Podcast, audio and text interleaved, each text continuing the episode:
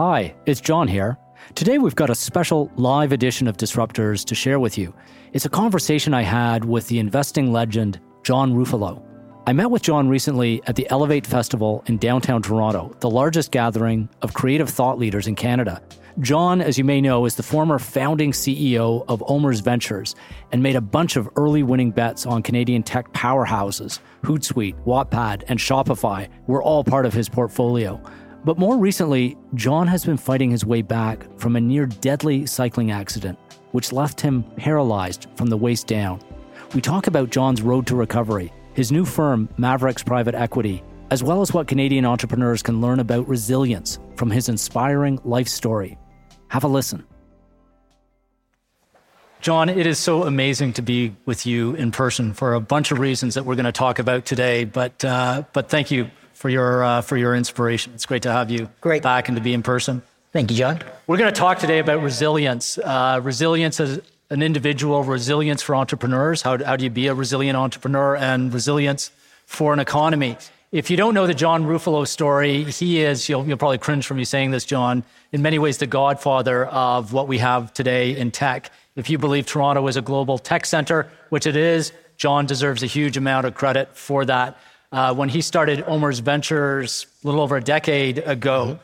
people probably didn't know what you would do with it, but Shopify, Wattpad, Wave, Hootsuite are all or became the companies they, they became in part because of John's investment, but also his mentorship of uh, entrepreneurs. So I want, John, for you to share some of the insights you've had uh, about resilience through, uh, through the past decade. But let's start with your own personal story. Uh, you were in a uh, horrific accident. Yes. And uh, hoping you can share a bit of that with the audience today. Um, take us back to that, that, that, that moment if you don't, if you don't sure, mind. Sure, yeah, Thank you, John. Thank you, everyone. Yeah, so uh, almost two years uh, to the day, right in the the peak of the uh, pandemic, and at the time I was uh, trying to fundraise for our new firm, uh, Maverix Private Equity, and uh, we're now getting into the glimmers of okay, the pandemic, the world's not going to end, and our lead investors had said, okay, you know what? Let's start the closing process in October. And so now we're starting to gear up, and I'm excited. And I'm a big cyclist. And every Wednesday when I was at home, I would take a nice uh, long ride out. I live in the East End and go out through north of the city. And on this particular gorgeous day, I was run over from behind by a, a tractor trailer uh, going at uh, 80 to 90 kilometers an hour and just uh, hit me with such massive force that it took me clean off of the stem of the bike. My bike was unrecognizable, but not only did it obliterate my my vertebrae and obviously damage my uh, my spinal cord, but the force of the impact gave me another damage in that it just broke the rest of the bones of my body. Uh, and the worst was probably like my uh, pelvis was split into six pieces. Uh, a bunch of my organs were damaged, uh, and I was losing 50% of the blood in my body. And, and I think I've read that uh, a doctor said to you, you've got one in a million chance. Yes. Yes. What, what made you the one? Out of that, well, when he said that, I was asleep in a coma, but uh, um, he said that as being nice. So two of my partners called. And this was the CEO of Sunnybrook and he's uh, a friend, and they just said, can you tell us? He says, Your friend's going to die uh, in 48 hours. And they were in shock. And they said, What do you mean die? And the response was, Okay, maybe he's got one in a million chance of survival. And part of the problem that I'm facing right now is that, that no one knows what sort of expectations there are for me because no one survived that sort of trauma on their body. And so, right now, even today, as I continue to make great progress, um, there is no one to really understand what's really happening. And the only thing that I do attribute it to is really mind over matter. And this is the whole resilience comment. Uh, I know that sounds kind of hokey, but I literally was constantly dreaming of walking and knew it was going to happen. And, you know, one sort of funny story. It wasn't funny then, but So here I am, miraculously don't die. And it was 36 hours that they finally decided to do surgery on me. Surgery would have killed me immediately. Uh, I get through it. Uh, I get out of the coma. They remove the intubation six days later, and I finally wake up in a hotel room. And it's like, wow, you're alive. Oh, by the way, you'll never walk again. And I was with my wife at the time, and my jaw dropped again. It was like, Jesus. like, and the, the, the doctor left the, the room, and almost simultaneously, I said, "Go f- yourself," uh, and you know, no one's gonna f- tell me that I'm not gonna walk again. I'm thinking about my down, I'm not gonna walk again, and but it was the me trying to convince myself, and you know. Uh, my walking's pretty strong right now. And the one thing I did do 11 months later, I did go back to Sunnybrook in the exact same uh, intensive care ward, had a walker, and I walked right down the halls. And what I said to the doctor who was there, and, and they're all crying, and I said, Don't you ever tell anybody they're not going to walk because you don't know. And don't take away hope from someone. And it's all about hope. Resilience is about hope. It's about hope. Yeah. And so it's, it, it is mind over matter, but there's a lot of hard work, a lot of sweat that uh, Yes. connects mind to, to, to matter. And John said to me off stage, a year from now, he's going to walk onto the stage. So that's, that's mind over matter. I will. And um, tell us a bit about uh, the, the, sweat, literally, that you're putting into this, because your daily regimen is, you know, worthy of, a, of, of an Olympic uh, competitor. Yeah, it's uh, it's it's grueling. Uh, one of my uh, teammates, uh, Vivian O'Leary, is here, and she'll she manages my calendar because I basically have two full time jobs, and and part of this is the unfortunate thing. It really is a product of privilege. I actually think it's wrong fundamentally. I have a team of approximately 10 doctors, four physios, a masseuse, a chiro, a physical trainer, a neurosurgeon, and a physiatrist, oh, and a Pilates, 10. I pay for all 10. But what I've learned is there's a bit of a fiction here in terms of our healthcare system, in that we have a very good acute healthcare system. They saved my life, uh, no question. But when I went into hospital for four months, a physio, again, Vivian will tell you the story. I literally broke out there. There are, I'm sure, posters of never have this guy come back because I called out everything. And where I found the unfairness is you shouldn't have to have money to recover. This is part of our society. This is what we pay our taxes for. And so I will do that. And if you see me funding a lot of startups that are in the disability post acute space, that's why I'm doing that to, because I just think it's unfair. So just to give you a sense, to, I'll just give you today. So from 10:30 to 12, my physio comes in with another physio assistant. Um, I'm walking with two poles now. Uh, up to about 400 feet is the maximum I could do. Practicing the walking, and it, you know, they're there in case I kill myself. And uh, took 15 minutes for lunch. Had another, had a business call. Oh, by the way, I did three hours of work before they came. My driver came to bring me here. After I'm going, driver's going to bring me right back home. I have a, my masseuse physio ready for another 90 minutes. And then once I'm done that, I, I, am cycling uh, quite a bit again. And I go back onto my Peloton. I'll do that for 45 minutes, have a little bit of dinner, and then do another three or four hour shift. So it is a killer to do that. But, and you'd say, why would I, other than being stupid and a glutton for punishment, it's if I didn't do that, I'm not sure my mind would be in the right frame of mind in order to help the physical recovery of my body. So I- I'm hearing from you, r- r- resilience involves a team. It's not a solo. Uh, it's not a solo Yes. sport. Uh, it's a lot of work. Uh, Yeah. What, have, John? What have you learned about yourself uh, at, through uh, through this? Well, I learned that I was kind of full of shit. Uh, and then let me explain why. Uh, so, people have asked, what is it when you look back at a career of making successful investments? What was the string? And the string was finding that uh, founder with resilience. And, you know, I could explain to you what I really mean very specifically. But it was resilience that was the single string. And it was easy for me to parrot that and explain and saying, you know, I, I, I pointing to these folks.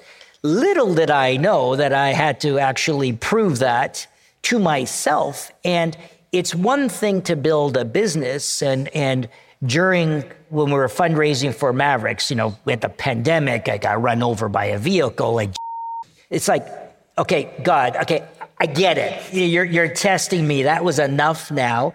And, but I really realized what resilience really meant.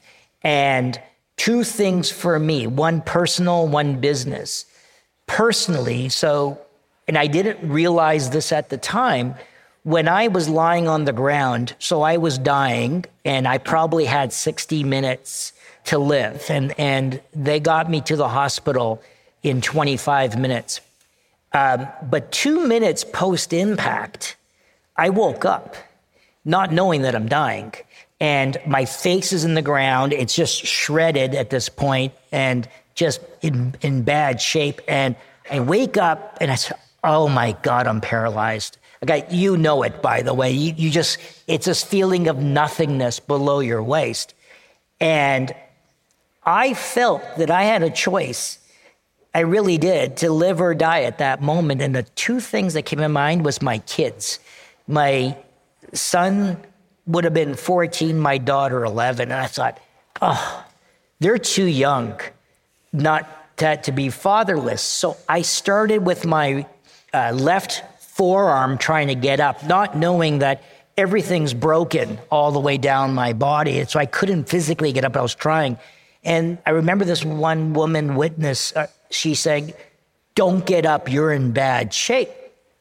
And then they took out my phone, I had in my kit, and phoned my wife. Had to even give them my password, for God's sakes, uh, because they couldn't do the face thing on there. And I'm like, and, uh, and, and my wife's like, What's going on? I go, Come and get me. It's really bad.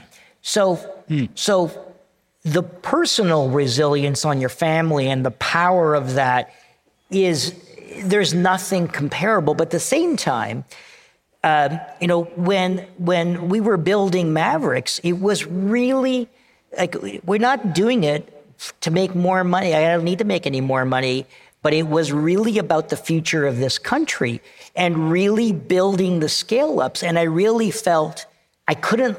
I, I did that for a reason. And I, I remember when I'm in the hospital, so it's about six weeks in and I'm lying on my back. I can't actually even move. I couldn't.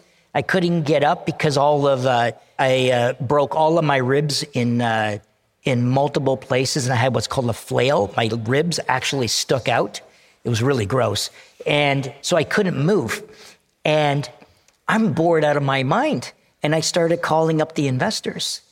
And the first one, he has these long pause, and I go, "Hey, how's it going?" But it's like, John, like you're basically you're alive and i go like yeah he goes and i just yeah just following up you know we talked about october. And there was the longest pause and i was like where the f- are you? And i said oh oh i'm i'm i'm um, i'm at it's a, a toronto rehab. It's called lyndhurst. I'm, I'm in lyndhurst. He goes are you on your back in the bed? I go yes. He goes why are you calling me? And I just said, oh, I, uh, what am I going to do? And this is what Canadians, this is Canada for you, and how we're so relationship driven. These, the response was universally, hey, why don't you take care of yourself? And when you get out of hospital, we'll close the deal. They did it three months later from, hmm. from hospital. Yeah. That's, can, that's Canada for you.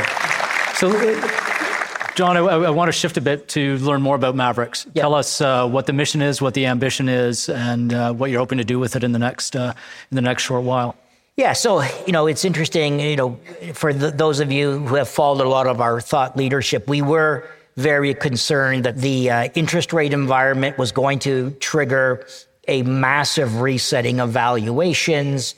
And uh, you know, one of my colleagues, Peter Haas, if you follow him, was even actually modeling out what the impact would be. And anybody who was paying attention would have realized a very small movement in interest rates was disproportionately going to impact valuation. So we were expecting a massive correction, and we have a lot of great companies that have gone through the startup system, and then there was not going to be any capital available to them, really, and, and a risk based capital. And we wanted to build a fund that would cut checks that were very significant, at least from a Canadian perspective. And, uh, you know, our checks, we, we cut on average 50, 75 million dollars in US dollar checks, which was kind of the hole in the marketplace. And it was really designed to not only capture technology companies, but traditional businesses that were enabling the technologies. And it was to fill a hole. And the asset class is called technically a growth private equity asset class, as distinguished from late stage venture. And no one really captured that asset class in Canada. So we thought that was the hole. And, you know, we, we closed the fund last year, but we did wait an entire year. Despite us screening a thousand deals, we just knew that the market was going to implode. And so now we're so excited that, you know, yes, there is a valuation correction, but that's not a business correction. Now, there could be a business correction if we fall into a deep recession. And, you know, that's a bit of a, a different story, but we're really looking for these great founders who want to build, and this is the key you want to build a Canadian based uh, business that you want to stay here, you want to grow it very, very big you know, like a Shopify. You can hire employees all around the world. But this is what's missing for this country. And this is, I believe, and our team believes, it is the path for the future prosperity of, of our country. We're, yeah, please. Thank you. Uh, it, has been a really volatile year. Do you think we're uh, at or near the bottom? No.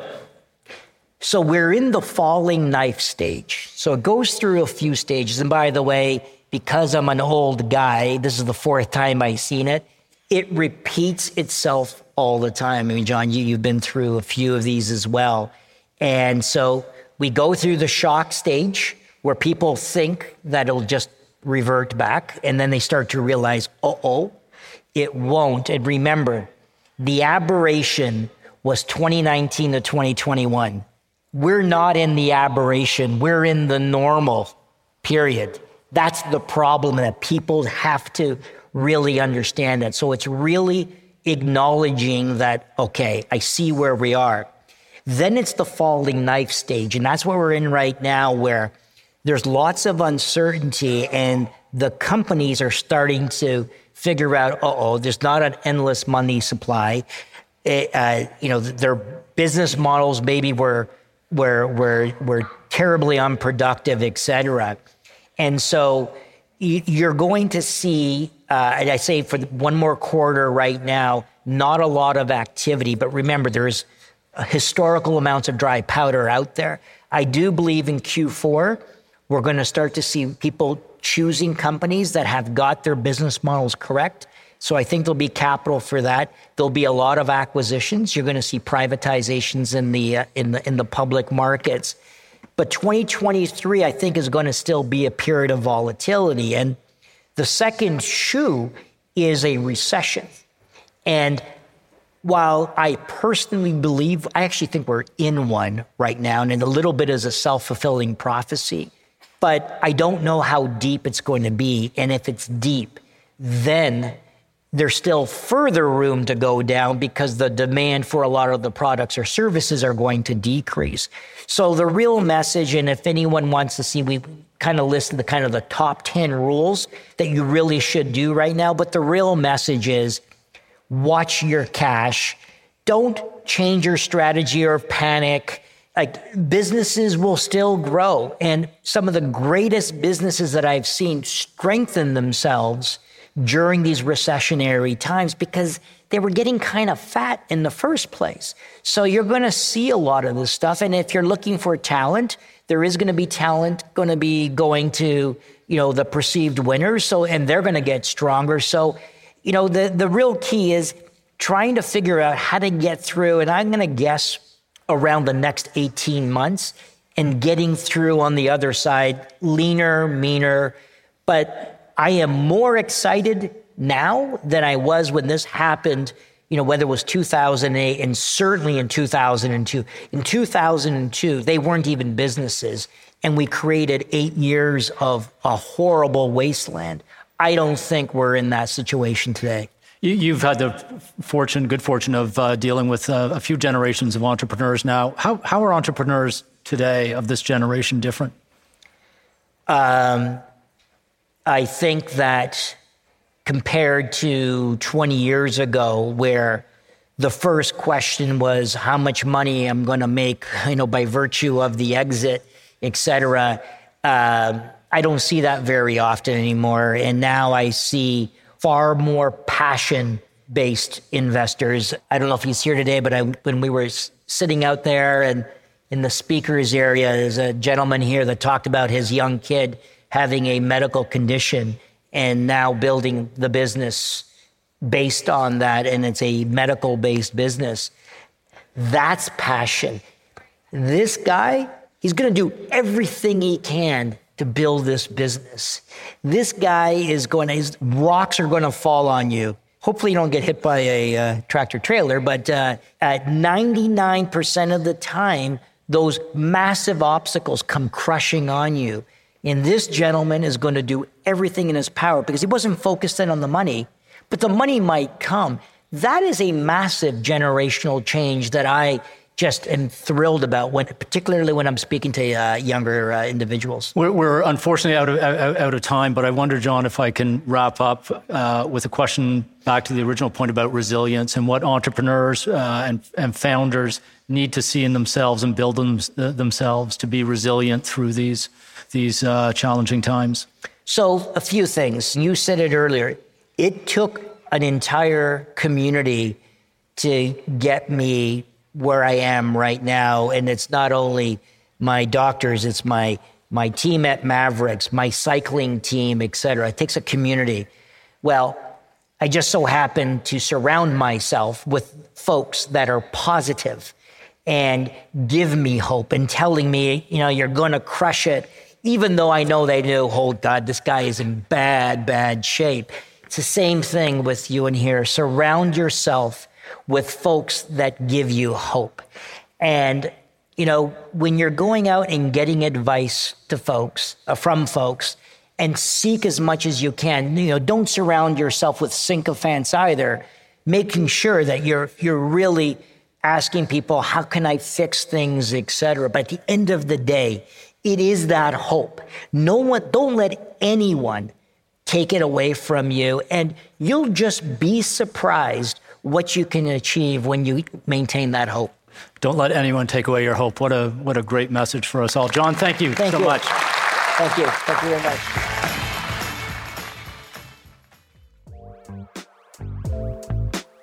That was John Ruffolo, managing partner of Toronto based private equity firm Maverix Private Equity. Thanks to John for sharing his inspiring story with our listeners. I'm John Stackhouse, and this is Disruptors, an RBC podcast. Talk to you soon. Disruptors, an RBC podcast, is created by the RBC Thought Leadership Group and does not constitute a recommendation for any organization, product, or service. It's produced and recorded by Jar Audio. For more Disruptors content, like or subscribe wherever you get your podcasts and visit rbc.com slash disruptors.